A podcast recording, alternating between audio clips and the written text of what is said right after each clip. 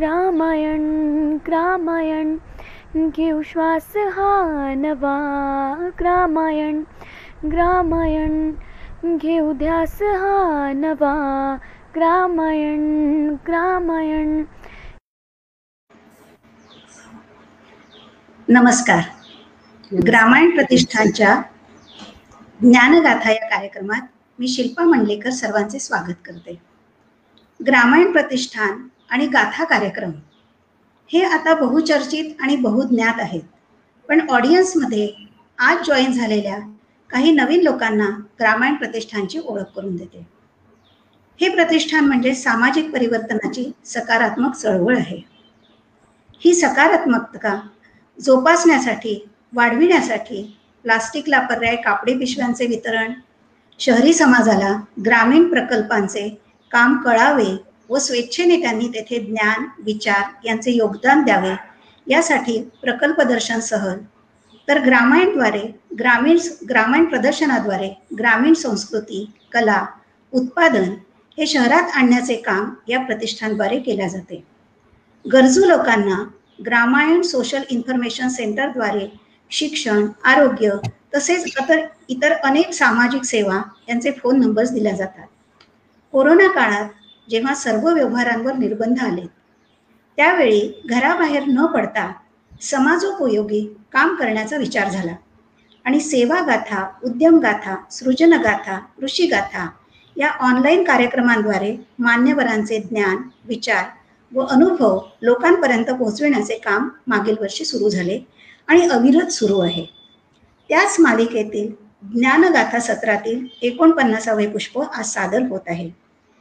यासाठी आपल्याला माननीय डॉक्टर उज्ज्वलाताई मंगरुळकर लाभले आहेत. नमस्कार डॉक्टर. नमस्कार. मी डॉक्टर सौ उज्ज्वला अभय मंगरुळकर ऑक्युपेशनल थेरपिस्ट सर्वप्रथम ग्रामायण मॅडम मी मी ओळख करून दिली तर चालेल ना तुम्हाला? हो हो चालेल चालेल. हा.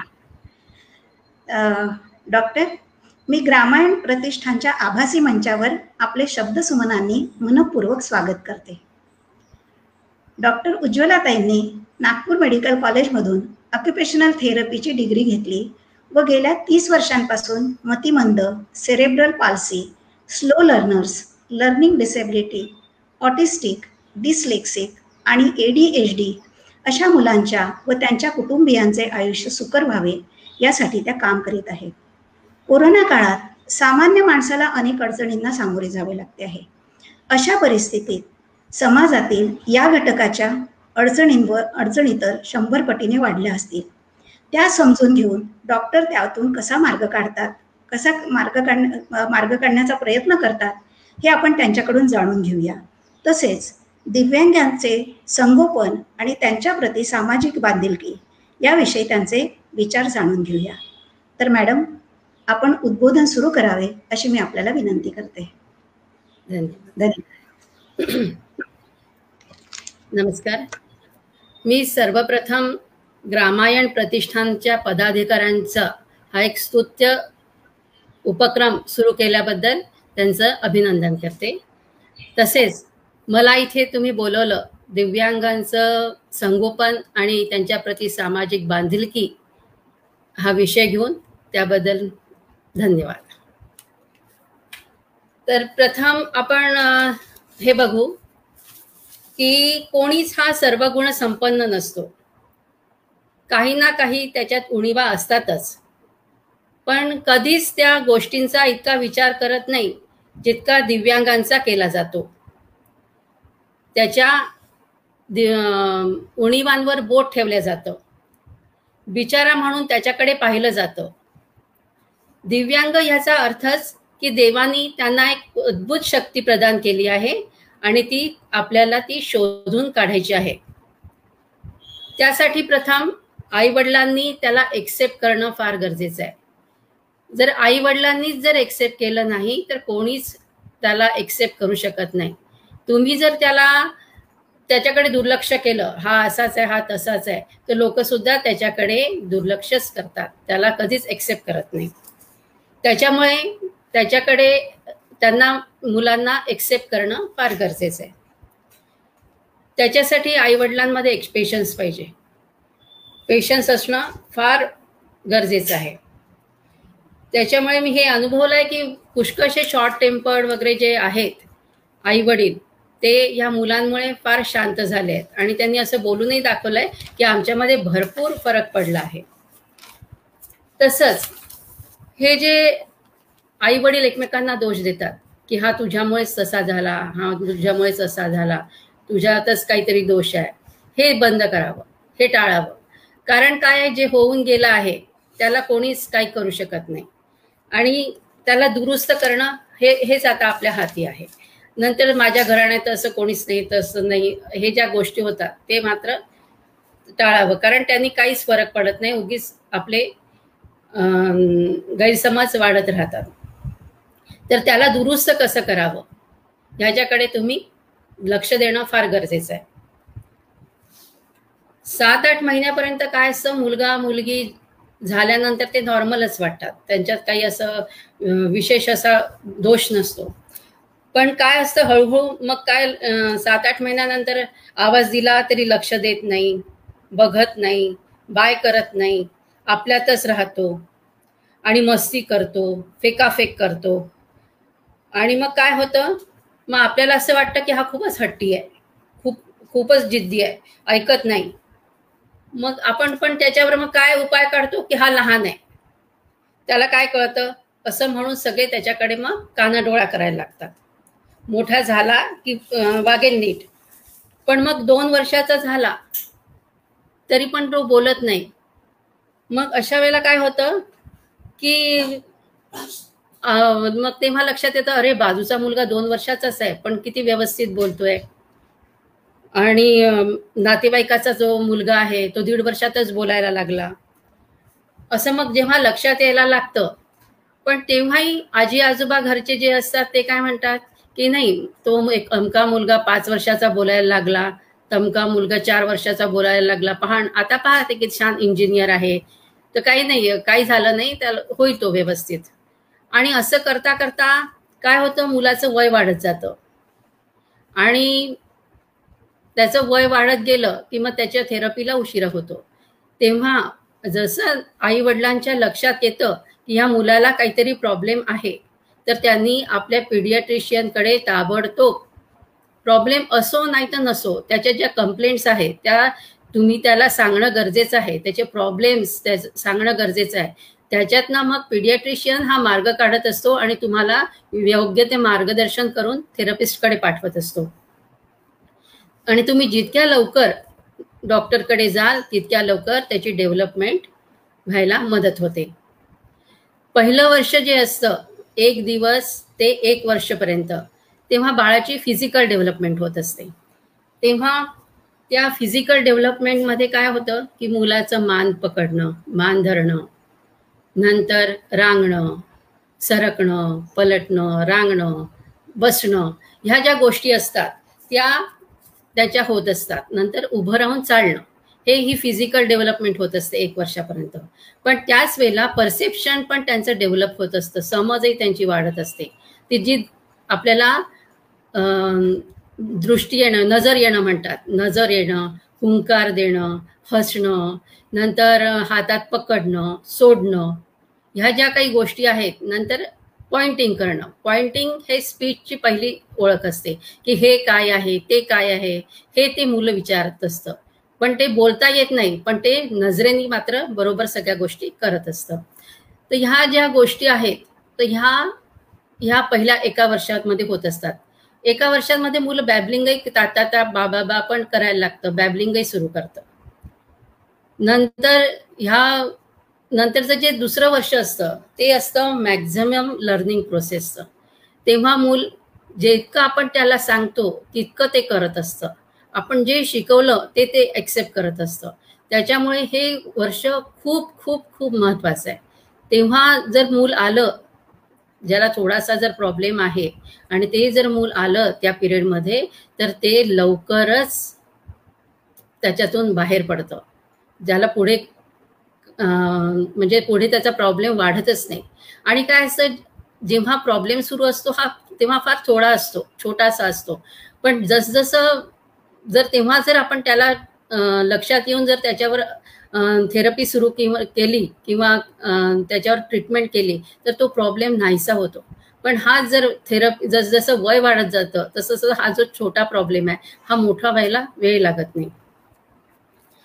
त्याच्यामुळे दुसरं वर्षात जर का थेरपीला मूल आलं तर ते लवकरात लवकर एका वर्षात या दोन वर्षातच ते मूल बाहेर येतं. वाढतच नाही. नंतर जे तिसरं आहे वर्ष ते फाईन मोटर डेव्हलपमेंटचं आहे.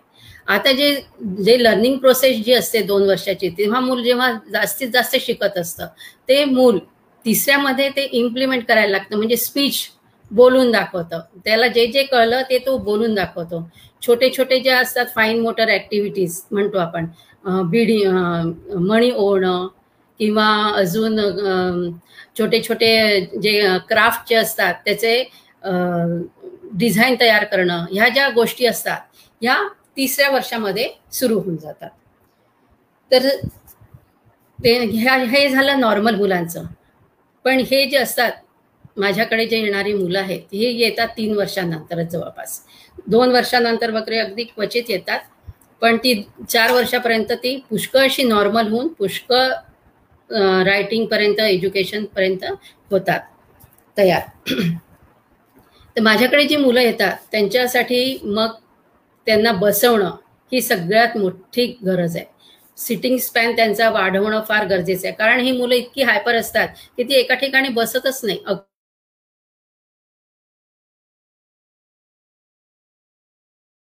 गैरसमज आहे की ही मुलं बसतच नाही. बसतच नाही. आम्ही किती त्याला बसण्याचा बसवण्याचा प्रयत्न केला तरी ही बसत नाही. पण ही खोटी गोष्ट आहे. माझ्याकडे मुलं दोन दोन तास बसतात. तर एक तास त्यांना कमीत कमी मी बसवते. आणि मग काय होतं एक तास ते बसले. तर मग त्यांना नुसते तर बसणार नाहीत ना. कारण त्यांच्या डोक्यामध्ये इतकं मोठं वादळ असतं. इतकं ते हायपर असल्यामुळे की हे करू की ते करू की ते करू की ते करू. तर मग त्यांना हातात ते पकडू शकतच नाही. ते फेकाफेकीच करत असतात. हातात पकडलं की फेकून दिलं. त्याच्यामुळे काय होतं मी त्यांना एका ठिकाणी बसवून आपल्या हाताने त्यांना एक एक ऍक्टिव्हिटी करायला लावते. जसं हे. हे. हे फक्त काढणं आणि घालणं. हेच फक्त पहिल्यांदा मी त्यांना शिकवते. अशा प्रकारच्या भरपूर ऍक्टिव्हिटीज आहेत. त्या की त्यांना फक्त काढायला हे असं लावायचं आणि पुन्हा लावाय लावायला लावायचं. यांनी काय होतं की ते विचार करायला शिकतात. आधी तर ते हात इकडे तिकडे बघत हात मी मी मी त्यांच्याकडनं करवून घेते. पण नंतर तेच मुलं आपल्या हाताने बघून विचार करतात इकडे लावायचं की इकडे लावायचं की इकडे लावायचं की इकडे लावायचं. तर ह्या ऍक्टिव्हिटीजनी काय होतं मूल विचार करायला लागतं शिकायला लागतं. हळूहळू त्याच्यात मध्ये फरक पडायला लागतो. याच्यामध्ये अजून एक ऍक्टिव्हिटी आहे अशा भरपूर ऍक्टिव्हिटीज आहेत की जसं प्रेस करणं. काढणे घालणे तसंच हे हे प्रेस करणं. ही जी गोष्ट आहे ही प्रेस करणं ही रायटिंगसाठी उपयोगात येते. हे असं प्रेस करणं. आणि ह्याच्यामध्ये सिक्वेन्सिंग पण आहे. मुलांना सिक्वेन्सिंग फार गरजेचं असतं. ह्याच्यामध्ये सिक्वेन्सिंग येतं एका लाईनीमध्ये करणे. असं प्रेस करणं. नंतर हे एक आहे. ह्याच्यामध्ये सुद्धा सिक्वेन्सिंग येतं. आणि याच्यामध्ये एका खालोखाल एक अशा असं मूल करतं. त्याच्यामध्ये कॉन्सन्ट्रेशन त्यांचं वाढतं आणि ते हळूहळू हळूहळू ऍक्टिव्हिटीज करायला लागतात. आणि मग हे असं हातानी हे पॉइंटिंगसाठी आहे हातानी असं दाबायचं. हे असं. ह्या साध्या साध्याच ॲक्टिव्हिटीज आहेत. त्याच्यातनं मी मुलांना शिकवते. तसंच हे मॅचिंगसाठी येतं.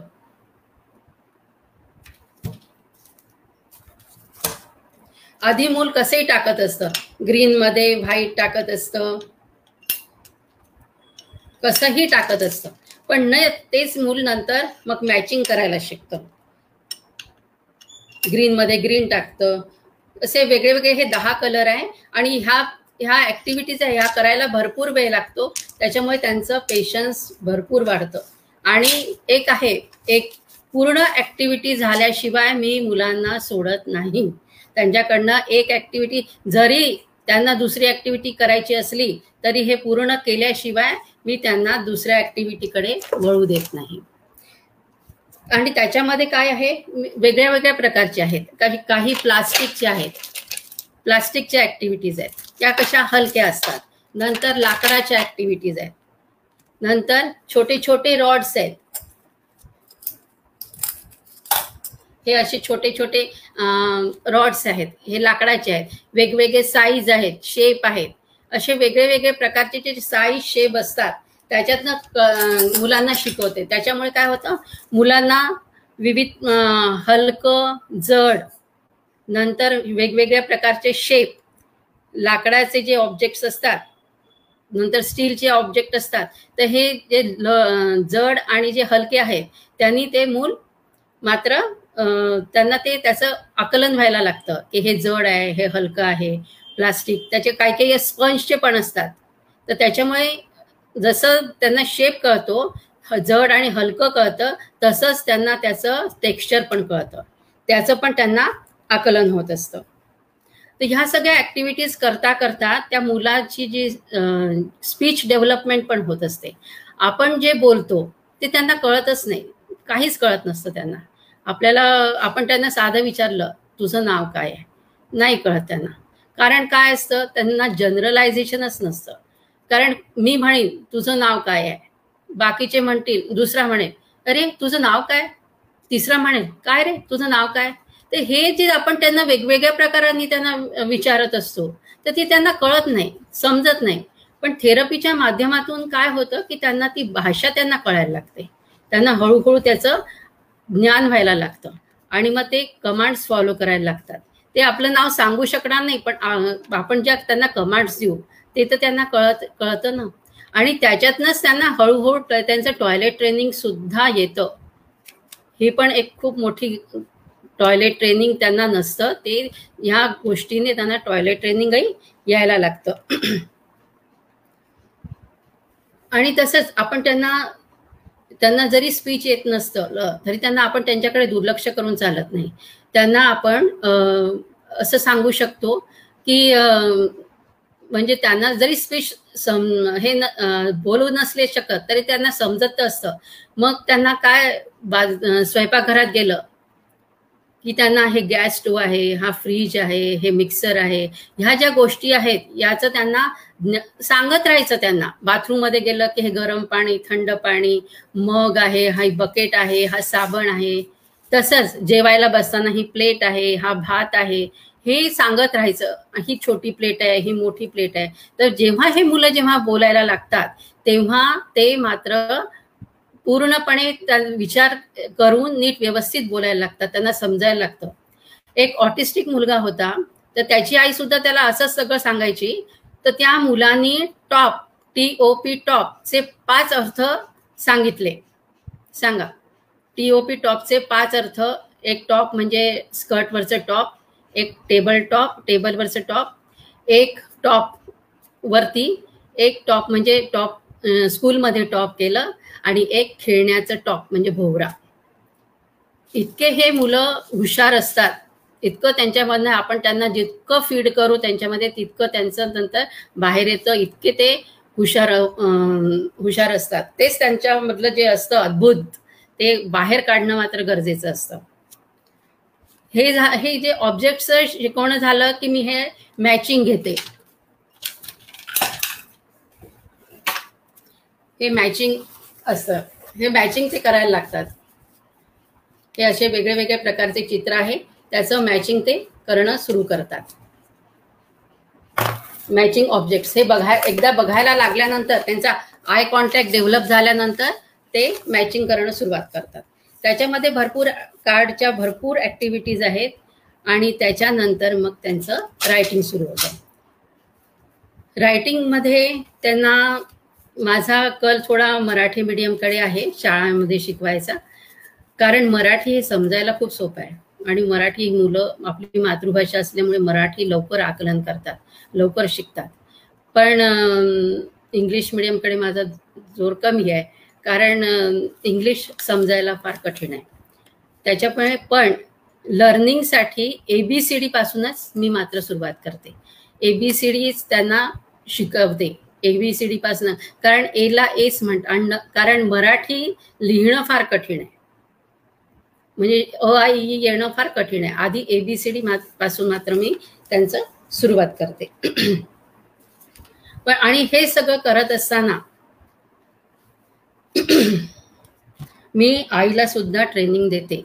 मी जशी एक तास मुलाला घेऊन बसते त्याच्यानंतर आई सुद्धा मुलाला तिथेच एक तासभर बाकीची खेळणी शिकवते. असं एक प्रकारे दोन तास ती थेरपी चालते दोन तास मूल चांगल्या रीतीने बसतं. तसंच घरी सुद्धा मी त्यांना थेरपी घ्यायला लावते. थेरपी त्यांना आई आई तसंच वडिलांनी सुद्धा इन्व्हॉल्व्ह होणं फार गरजेचं आहे. आई जर कामात असेल तर वडिलांनी त्या दिवशी थेरपी घ्यायला काहीच हरकत नाही. कारण त्याच्यात कठीण असं काहीच नाही आहे पण मुलाला तुम्ही एक क्वालिटी टाइम देता आणि मुलाबरोबर राहता आणि सगळेच त्याच्यामुळे व्यवस्थित होतं. तसंच मुलांना नॉर्मल शाळेमध्ये टाकणं. कारण सोशलायझेशनसाठी नॉर्मल शाळा खूप गरजेची आहे. कारण मुलं नॉर्मल शाळेतच व्यवस्थित शिकू शकतात. पण काय असं काही मुलं खूप हायपर असतात. तर त्याच्यामुळे काय होतं की ते हायपर मुलं बसत नाही. मग आधी काय व्हायचं दहा पंधरा वर्षापूर्वी मग एखादी बाई ला ते अलाव करायचे. म्हणजे मुलासोबत जर का आई येऊ शकत नसेल तर एखादी बाई किंवा आई ह्यांना ते अलाव करायचे. काही काही शाळांमध्ये नॉर्मल मुलं घेतात आपल्या नागपूरला. त्याच्यामुळे हा ह्या संधीचा तुम्ही भरपूर फायदा घेऊ शकता. तर आई बसून त्याच्याकडनं करून घ्यायची.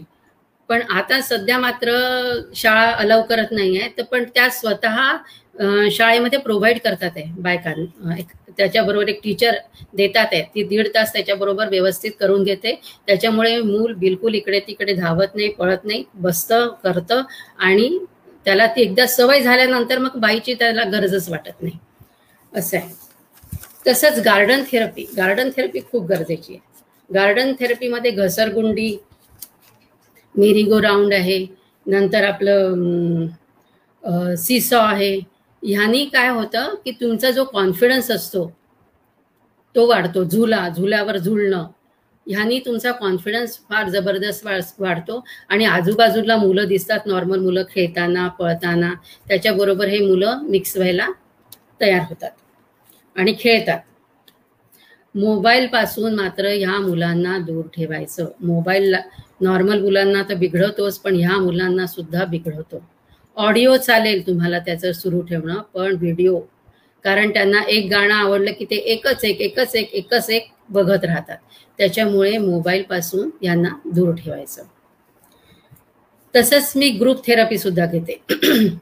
ग्रुप थेरपीमध्ये रनिंग बॅलेन्सिंग डोक्यावर काहीतरी एखादी वस्तू द्यायची आणि त्यांना चालायला लावायचं.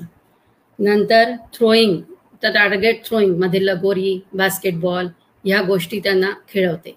तसंच रन आपलं नाव घेतल्यावर धावणे. त्याच्यामुळे त्यांना स्वतःच्या नावाची ओळख होते. आणि हा ग्रुप मी दोन ते तीन वर्षाची जेव्हा मुलं असतात तेव्हापासून सुरू करते. त्याच्यामुळे तो त्या त्याचा मुलांना फार फार फार फायदा होतो. नंतर एकमेकांसाठी थांबायचं.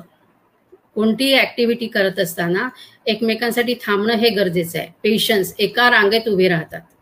बरोबर मला कधीच त्यांना काहीही म्हणायची गरज पडत नाही. बरोबर आपलं टर्न झालं की बरोबर जागेवर उभं राहतात आणि बरोबर रा रांगेनी सगळ्या गोष्टी करतात. तसंच स्टेज डेअरिंगसाठी मी ग्रुपमध्ये सगळ्या मुलांना बसवते आणि स्टूलवर उभं राहून हातात असं माईक सारखं काहीतरी देते आणि त्या स्टूलवर उभं राहून त्यांना गाणं म्हणायला लावते. जे मुलं गाणं म्हणत नाही जे त्यांना ऍक्शन करायला लावते. पण स्टेज डेअरिंगसाठी हे मुलं गॅदरिंगमध्ये फार फार फार चांगल्या तऱ्हेने परफॉर्म करतात. म्हणजे बाकीच्या मुलांपेक्षा या मुलांचा परफॉर्मन्स काही काही वेळेला खूप चांगला असतो. असं टीचर्स म्हणतात की जे सांगितलं ते हे मुलं बरोबर करतात. आणि सगळ्यात शेवटी नंतर ग्रुपमध्ये एका गाण्यावर सगळ्यांनी मिळून पण ऍक्शन करणे ही पण एक ऍक्टिव्हिटी घेते. तसंच शेवटी सगळ्या शेवटी ग्रुपच्या मी त्यांना हात जोडून हात जोडणं सुद्धा ही खूप मोठी गोष्ट आहे जी ह्या मुलांना जमत नाही. त्यांना हात असे त्यांना जे पकडूनच सगळं त्यांना करावं लागतं. प्रार्थना म्हणून घ्यावी लागते. आणि नंतर सगळ्यात शेवटी जनगण मन तेव्हा मुलांनी शांतपणे उभं राहावं.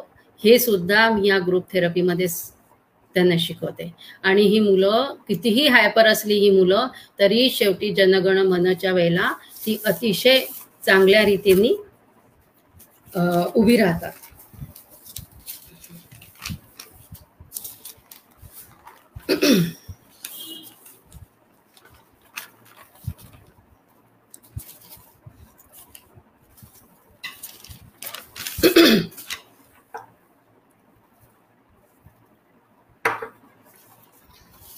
आता या फील्डमध्ये मी कशी आली? ह्याची एक गोष्टच आहे.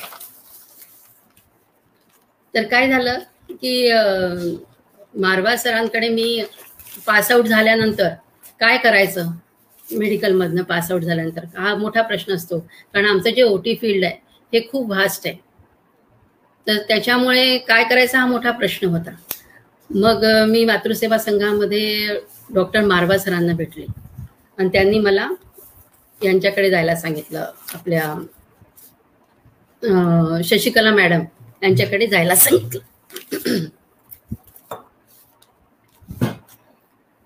ह्या शशिकला मॅडम ह्या एम डी कार्डिओलॉजिस्ट आहेत. पण त्यांनी आपली प्रॅक्टिस सोडली आणि कारण त्यांच्या मुलाला सेरिब्रल पाल्सी तर त्या मुलासाठी म्हणून त्यांनी मग डी एम डेव्हलपमेंट न्यूरोलॉजी केलं घेतलं. आणि त्यांनी त्याच्यामध्ये त्या प्रॅक्टिस करायला लागल्या. आणि आपल्या मुलांबरोबर बाकीच्या मुलांचा पण फायदा व्हावा याच्यासाठी मग त्यांनी नागपूरमध्ये सर्वप्रथम त्यांनीच नागपूरमध्ये क्लिनिक सुरू केलं.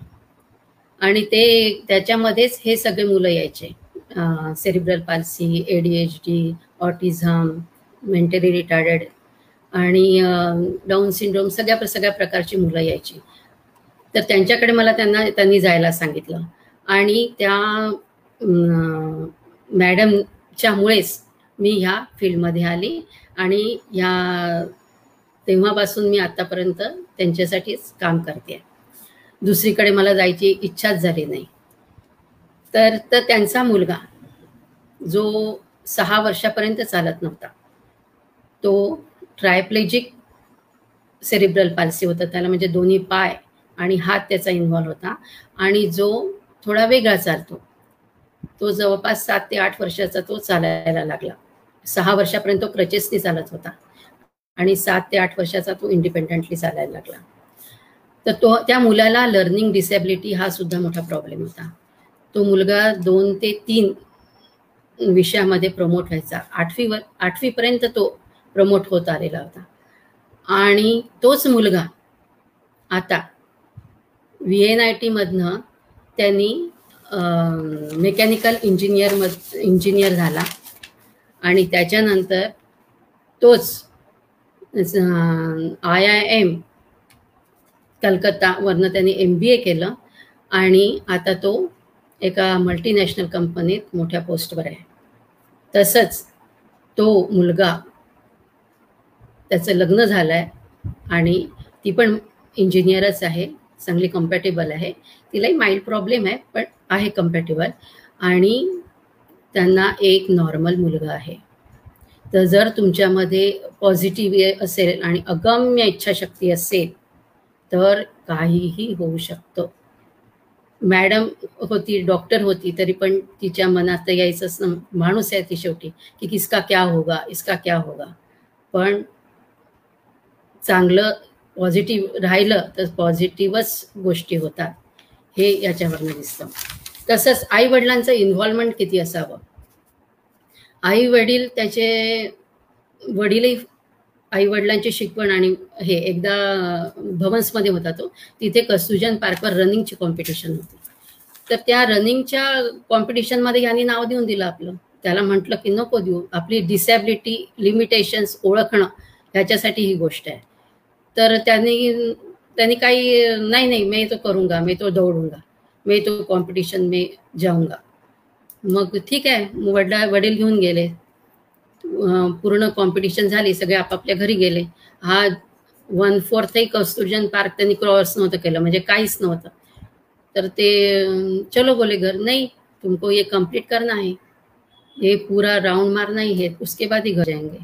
शेवटी रडत रडत त्यांनी त्याला पूर्ण ते ग्राउंडला चक्कर मारायला लावली आणि तेव्हाच त्या त्या दिवसापासनं लिमिटेशन्स आपले डिसॅबिलिटीच्या डिसॅबिलिटी आपल्याला आहे आपण हे करू शकतो हे करू शकत नाही हे गोष्टीची शिकवण त्याला तेव्हापासनं मिळाली. तसंच कोणत्या कोणाच्या आयुष्याला काय कलाटणी कशी मिळेल काही सांगता येत नाही. एक उदिश्री नावाची मुलगी होती जिला प्रेग्नन्सीच्या वेळेला कॉम्प्लिकेशन झाले आणि त्याच्यामुळे तिला अपंगत्व आलं. तर तिचा डोळा कॉन्स्टंट असा हलत राहायचा. भूगोळ तिचं कॉन्स्टंट असं हलत राहायचं. तर तर ती मुलगी काय कॉन्सन्ट्रेट करणार? पण तरी ती एक वर्षाची असतानापासून ती थेरपीला येत होती. आणि एक वर्षाची ती मुलगी जवळपास चार ते पाच वर्षाची ती चालायला लागली आणि सहा वर्षाची ती मुलगी बोलायला लागली.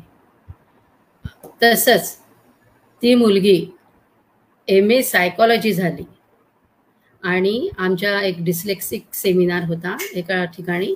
त्याच्यामध्ये ती आमची डेलिगेट म्हणून आमच्यासोबत होती. म्हणून जितकं तुम काय होणार काय नाही सांगता येत नाही पण तुम्ही तुमची पॉझिटिव्हिटी सोडायची नाही काम करणं सोडायचं नाही. पुढे काय होणार माहीत नाही पण आत्ता ह्या क्षणी तरी आपण जे करू शकतो ज्या गोष्टी आपण उपलब्ध आहे करू शकतो त्या करायला मागे पुढे पाहायचं नाही आणि आपल्याच्यानी होत नाही होत होत नाही आणि हा काही करू शकत नाही हे गोष्ट मात्र सोडून द्यायची.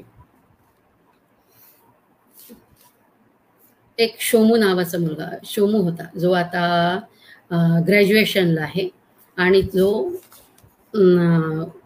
आपल्या वडिलांना ॲक्टिवावर बसवून पूर्ण चक्कर मारतो. म्हणजे या मुलांना तुम्ही जितकं शिकवाल तितकं ते शिकतात. आणि आता तो कार शिकतोय. ते ते दोघंही आईवडिलांनी भरपूर भरपूर भरपूर मेहनत घेतली आहे. आणि तो मुलगा कॉलेजमध्ये एकटा जातो येतो.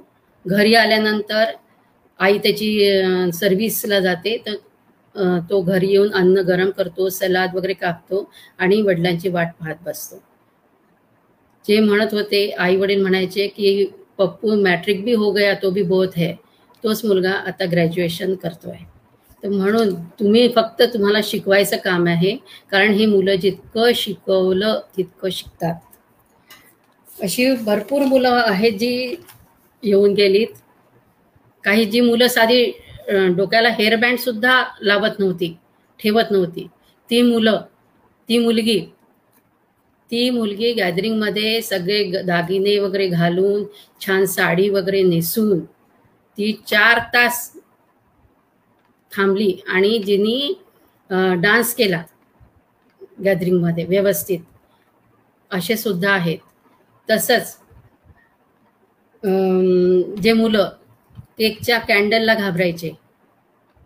नंतर वरातीचा बँड असतो त्याला घाबरायचे. तीच मुलं आता छान वरातीच्या बँडवर छान नाचतात. आणि फटाका शो सुद्धा छान एन्जॉय करतात. त्याच्यामुळे एकदा तर एक मुल मुलगा इतका घाबरायचा की त्यांनी लग्नाला गेलेले ते दुसऱ्या गावाला पण तिथे वरातीचा तो बँड सुरू झाला फटाका शो सुरू झाला तो इतका घाबरा घाबरला इतकं त्यांनी त्याचे टँट्रम्स त्यांनी केले की आई वडिलांना त्या बाहेर गावावरनं लग्नातनं परत यावं लागलं. इतके इतके हे मुलं त्रास देतात. तर तेच मुलं आता छान तोच मुलगा आता छान वरातीमध्ये बँडवर नाचतो फटाका शो एन्जॉय करतो. बाहेर गेलं की त्याचं त्याला एवढाले पॅकेट्स लागायचे कुरकुऱ्याचे की ते खाल्ले तरच तो शांत बसेल म्हणून. त्याला आता एकही कुरकुऱ्याचं पाकिट लागत नाही आणि व्यवस्थित ते बाहेरगावी गेले तरी छान तो मॅनेज होतो. तसंच असे आता हे तीस वर्षामध्ये भरपूर मुलांना हँडल केल्यानंतर ती मुलं आता चांगली झाली आहेत कोणी स्विमिंग करतं कोणी ड्रम वाजवतं कोणी स्केटिंग करतं गाणं म्हणतं भरपूर कॅसिओ वाजवतं. कोणी इंजिनियर झालेत कोणी कोणी कोणी पॉलिटेक्निकमध्ये त्यांची ॲडमिशनही त्यांनी घेतलेली आहे असे भरपूर मुलं आहेत. तर आणि जर का तुम्ही लवकरात लवकर थेरपी केली चार पाच वर्ष थेरपी केल्या केल्यानंतर ही मुलं भरपूर चांगले होतात. आणि आता इतके चांगले आहेत की त्यांना कोणी म्हणणार नाही की यांनी चार ते पाच वर्ष थेरपी घेतली आहे. आणि मी हेच सांगते की मला विसरून जा. माझी आठवण कधी तुम्ही ठेवू नका. मला विसरून जा. तर जे माइल्ड ते मॉडरेट जे मुलं होते ते सुधारतात. म्हणजे ते ह्या लेव्हलला येतात. पण जे जरा सिव्हिअर असतात ते मात्र आपली कामं स्वतःची कामं स्वतः करायला लागतात. ते मॅनेजेबल असतात. कमांड्स फॉलो करतात. त्यांचं सगळं व्यवस्थित होतं. फक्त त्यांना थोडं असं वाटतं की ह्यांना काही थोडेसे ते म्हणजे मागे राहतात. पण स्वतःची कामं मात्र ते स्वतःच करतात. तर आता आपण थोडं सामाजिक बांधिलकीकडे बघूया. प्रथम समाजाने ह्याच्याशी बिचारा म्हणणं सोडावं. आणि ह्यांना काही समजत नाही कळत नाही. आणि म्हणून त्यांच्याकडे दुर्लक्ष करणं पण सोडावं. मुलाच्या आईवडिलांना नको ते सल्ले देऊ नये. कारण आईवडील त्यांच्यासाठी खूप झिजत असतात. मानसिकरित्या शारीरिकरित्या पैशानी सगळ्या सगळ्या सगळ्या रीतीने ते ते झिजत असतात. त्यांना मोटिवेट करावं. त्यांना असं डिस्करेज नाही करावं की हा सुधारणारच नाही आणि हा असाच राहणार आहे. आणि त्याच्यामुळे काय होतं ते नको ते विचार मनात यायला लागतात. आणि सर आजकाल सरकारनी खूप सवलती दिलेल्या आहेत. प्लेनमध्ये सवलत आहे रेल्वेमध्ये सवलत आहे नंतर बसमध्ये सवलत आहे टॅक्समध्ये पण तुम्हाला भरपूर सवलती दिलेल्या आहेत. तर वेबसाईटवर गेले की तुम्हाला त्याची भरपूर माहिती मिळते. काही काही नागपूरचीच कंपनी आहे त्यामध्ये तर त्यांनी फक्त ऑटिस्टिक मुलांनाच फक्त ते घेतात. कारण ऑटिस्टिक मुलं ही सगळ्यात जास्त सिन्सिअर असतात आणि त्यांचं काम परफेक्ट असतं. आणि त्यांना फालतू काही व्यसन बिसन पण नसतात. त्याच्यामुळे ते काम मात्र भरपूर छान करतात. आणि अजून एक समाजाचं एक त्यांनी हे जर आपल्या आजूबाजूला जर कोणी असेल असा स्पेशल चाइल्ड तर त्याच्या कुटुंबाला थोडासा जर मानसिक आधार दिला तर मात्र तुम्ही एक ती समाजसेवाच ठरेल असं मला वाटतं. इंद्रधनू आणि बाकीच्या ज्या पुष्कळशा समाजसेवी संस्था आहेत त्या दिव्यांगांसाठी भरपूर काम करत आहेत. संवेदना ही मतिमंद मुलांची शाळा सुद्धा व्होकेशनल ट्रेनिंग देते आणि त्यांना रोजगार उपलब्ध करून देते. त्यांचंही फार मोठं काम आहे खूप नावाजण्यासारखं काम आहे. आणि आपण सुद्धा मुलांना आपल्या पायावर उभं राहायला शिकवणं फार गरजेचं आहे. थेरपीमुळे त्यांचा बेसिक पक्का झालेला असतो त्यांचा व्यवहार पक्का झालेला असतो. कारण काय असतं की छोट्या छोट्या गोष्टींसाठी आपण जर त्यांना दुकानांमध्ये पाठवलं तर तेवढाच त्यांचा कॉन्फिडन्स डेव्हलप होतो. तर हे घरातनंही करणारी एक गोष्ट आहे. त्यांनी पण मुलांचा कॉन्फिडन्स वाढतो. आणि आता ह्या दहीवाली भाजीवाली ज्या बायका आहेत त्यांना कुठे एवढे शिकलेले असतात पण त्या त्यांचा हिशोब किती पक्का असतो? तसंच आता ह्या मुलगा असो चाहे मुलगी असो आता या कोरोना काळात तर मुलं घरीच आहेत. पण त्यांना छोटे छोटे कामं जर तुम्ही सांगितले भाजी वेगळे वेगळे करणं फ्रीजमध्ये ठेवणं नंतर लसूण सोडणं शेंगा निवडणं ह्या ज्या आहेत भांडी लावणं हे जे छोटे छोटे कामं आहेत हे जर मुलांना सांगितलं तर मुलंही एंगेज राहतात आणि त्यांनाही ऍक्टिव्हिटी तर करायच्याच पण त्याच्याबद्दल हे हे जर कामं दिली तर त्या मुलांनाही सवय लागते. काही काही मुलं तर कुकिंग सुद्धा करतात. मुली आहेत ज्या मोठ्या त्या स्वतः कुकर लावणं पोळ्या करणं हे सुद्धा या गोष्टी करतात. तर आता मी ह्या कोरोना काळामध्ये मी पण ऑनलाईन पेशंट्स घेतले नागपूरचे बाहेरगावचे. आणि त्यांना ट्रेनिंग आज कसं आणि आईला ट्रेनिंग देते त्याच्यामुळे काय होतं मुलं व्यवस्थित आई घरी व्यवस्थित त्यांचं करते. काही प्रॉब्लेम आला तर काही वेगळी ऍक्टिव्हिटी करायची असते. कारण एकाच ऍक्टिव्हिटीमधनं मी भरपूर त्यांच्या ऍक्टिव्हिटीज घेत असते. त्याच्यामुळे एकाच ॲक्टिव्हिटी त्यांना जर काही चेंज हवा असेल तर त्या मला विचारतात. व्हिडिओ कॉल लावून विचारतात. असं आहे. पण आता असे भरपूर अनुभव आहेत. जितकं बोलू तितकं कमीच आहे. तर तर ह्या ज्या मुलांना जरी स्पेशल असलं त्या तरी त्यांना एका नॉर्मल मुलासारखंच ट्रीट करावं. त्यांनी जर काय चुका केल्या त्यांनी फेकाफेकी केली तर त्यांना रागवावं. त्यांचे लाड करू नये ह्याला कळत नाही. म्हणून त्यांनी जर खाली फेकलं तर ते उचलायला लावणं शिकवावं. त्याचा उगीच त्या- म्हणजे फाजील लाड करू नये त्यांचे आणि त्या आणि त्यांच्या चुकांकडे पण दुर्लक्ष करू नये. त्याच्याकडनं एका नॉर्मल मुलासारखंच त्याला जर नॉर्मल मुलाला तुम्ही रागवता तर मग ह्या मुलांना का नाही रागवायचं? ह्यांनी चुका केल्या तर. त्यांना सुद्धा रागवायचं. तर कोणाला काही प्रश्न विचारायचे असतील तर विचारू शकता.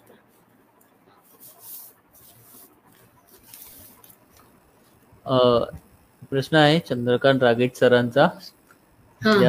शशिकला मॅडमचा आपण उल्लेख केला त्यांचं पूर्ण नाव काय असं त्यांनी विचारतात आहे. नाही ते साऊथ इंडियन आहेत. अच्छा. ते आज बंगलोरला असतात. ते आता मोठे आहेत सिनियर आहेत खूप. पासष्ट सत्तर वर्षाचे आहेत आता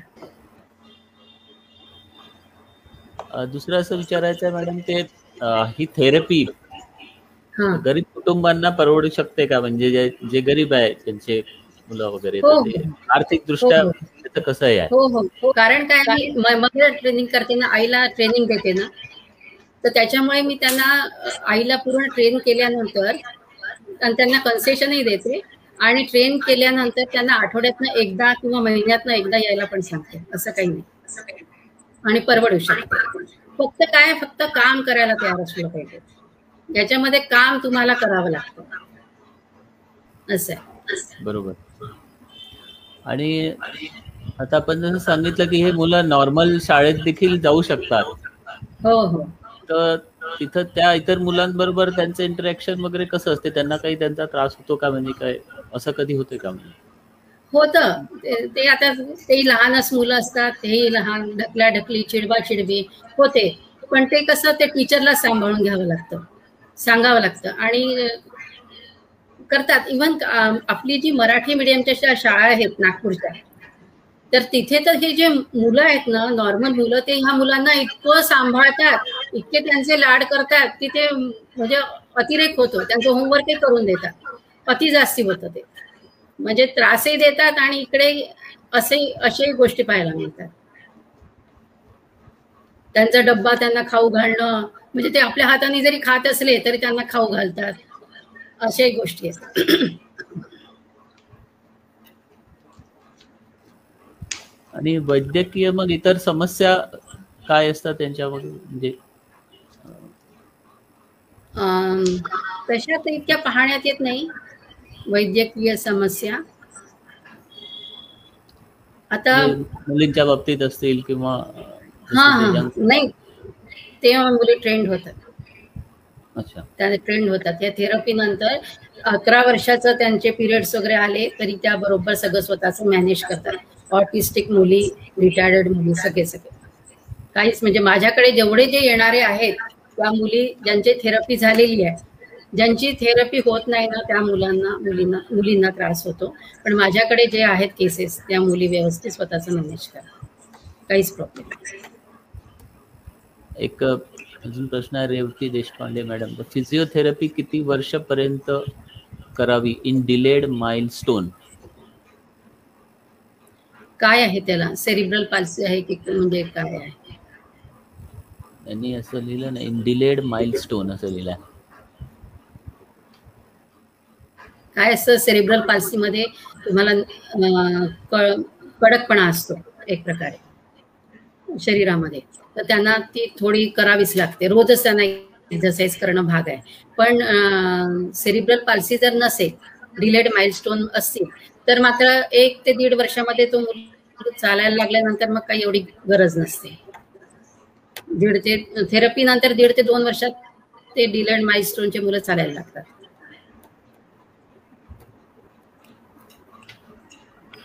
धन्यवाद मॅडम. शिल्पा मॅडम? हो.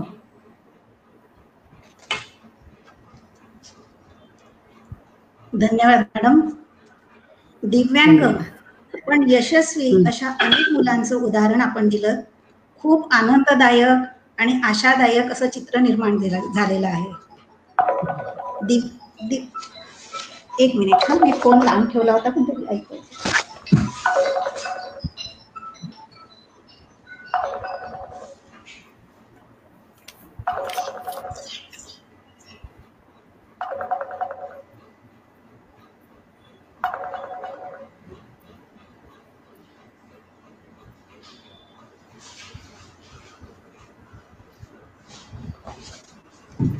सॉरी हा व्यत्ययाबद्दल.